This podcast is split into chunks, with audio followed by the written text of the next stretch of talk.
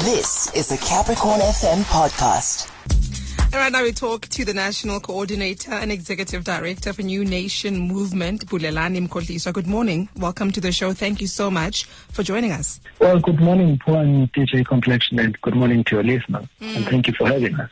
Yes, thank you so much for joining us. So, um, it- it's been a, a really lengthy legal battle for New Nation Movement. What has led to the New Nation Movement taking this uh, matter to court in the first place? Well, um, one of the things that really made us to take, go to court was that, and many people do not know this, is that we have been engaging with the IEC since 2014 on the possibility, you know, according to the constitution that allows people to contest for elections outside of them joining or starting political parties.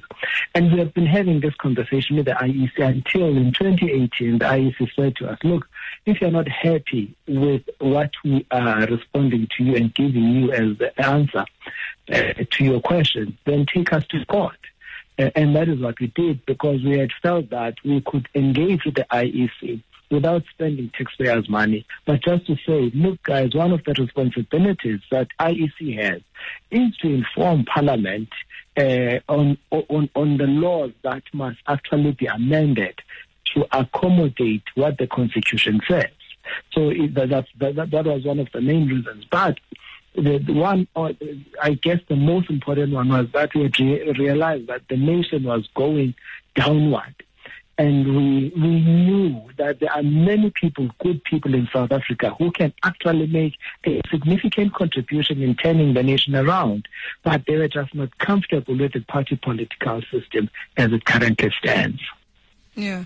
Uh, um, just maybe take us through what this new electoral amendment bill that was signed into law yesterday means for the upcoming elections in particular. Uh, Now, what can people do? If I'm interested in standing in for elections, I mean, what would it take?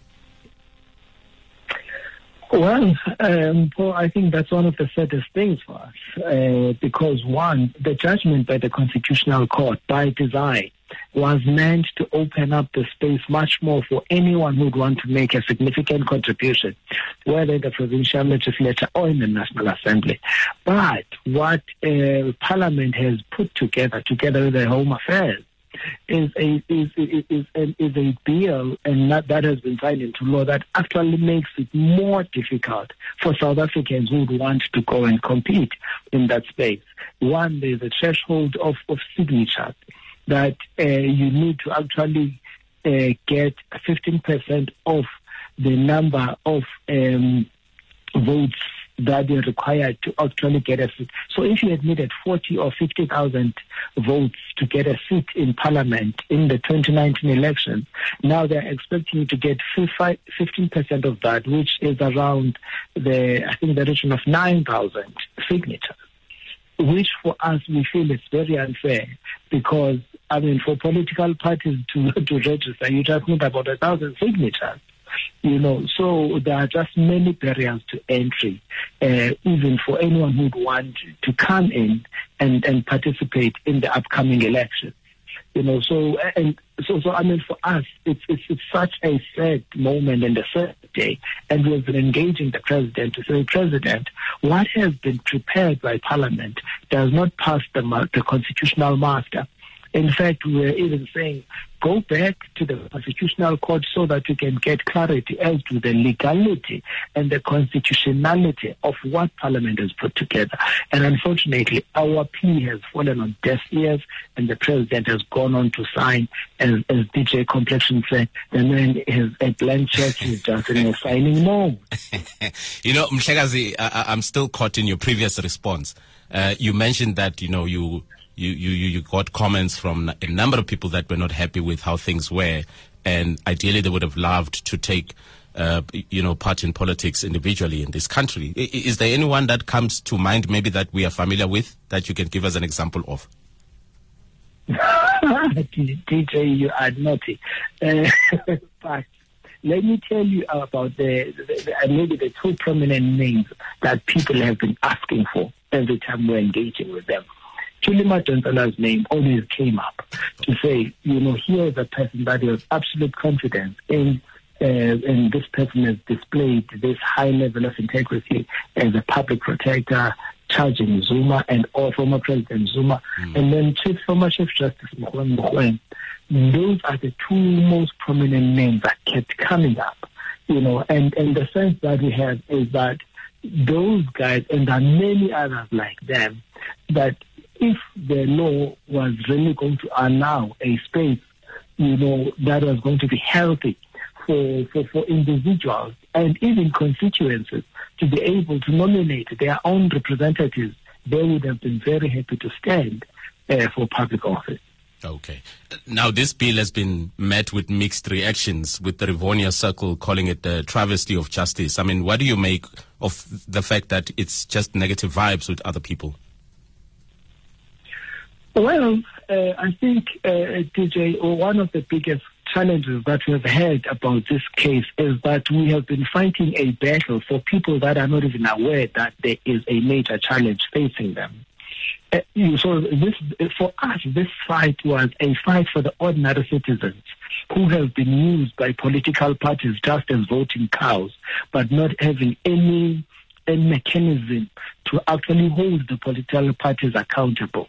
So, so now what has then happened is, is so Rivonia Circle is very correct in deeming it a travesty of justice because something that was meant to deepen our democracy has actually reduced, you know, the quality and the texture of our democracy to a place where the only the political parties that are in parliament are literally closing rank in making sure that anyone else who wants to come in will have to climb over many hurdles and mountains for them to be able to even get one seat in parliament.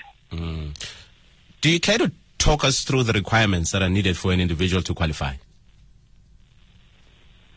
Say that again. What do I need in order to stand for elections?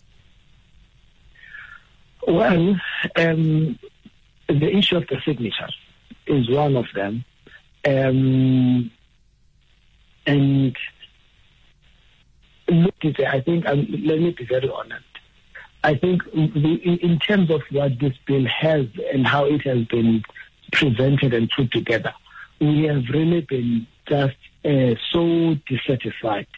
But also, one of the biggest issues that as the New Nation movement we had been raising right from the beginning was that this judgment was never just about the independent candidates.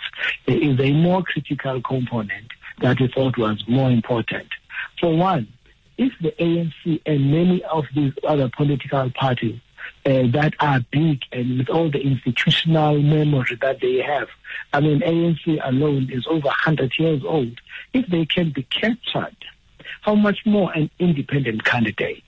So one of the things that we had really been focusing and really advancing was to say, recognize districts as constituencies without them having to register as political parties so that the people of Capricorn, for example, can easily say, we have a direct relationship with DJ Complexion and Mpho. We know the kind of work that they live in our communities. We would be more comfortable to nominate them as our representatives as opposed to even a person just standing up to say, I think I'm the right person to lead you, because we think that's part of the challenge that we have in our electoral system. But so the, the, the system that we have been advocating for is a system that allows communities to nominate their representatives and then Um, getting those representatives to parliament, but also making sure that there are recall mechanisms to the so that if a person has, after being nominated to go to parliament, they forget the mandate of the people. People then have the power to recall them back. So I know you, I'm not really answering your question, but I think I was just bringing another element, which for us was a major aspect. That when we went to the Constitutional Court, we had gone there to actually ask for a right, the freedom of association, for people to be able to be nominated outside of political parties without losing the collective power that people have in a, in a, in a particular constituency and district. Mm, all right. Well, thank you so much for coming through and helping us have this conversation. National Coordinator and Executive Director for New Nation Movement, Bulelani Mkhohliswa. That was a Capricorn FM podcast. For more podcasts, visit capricornfm.co.za.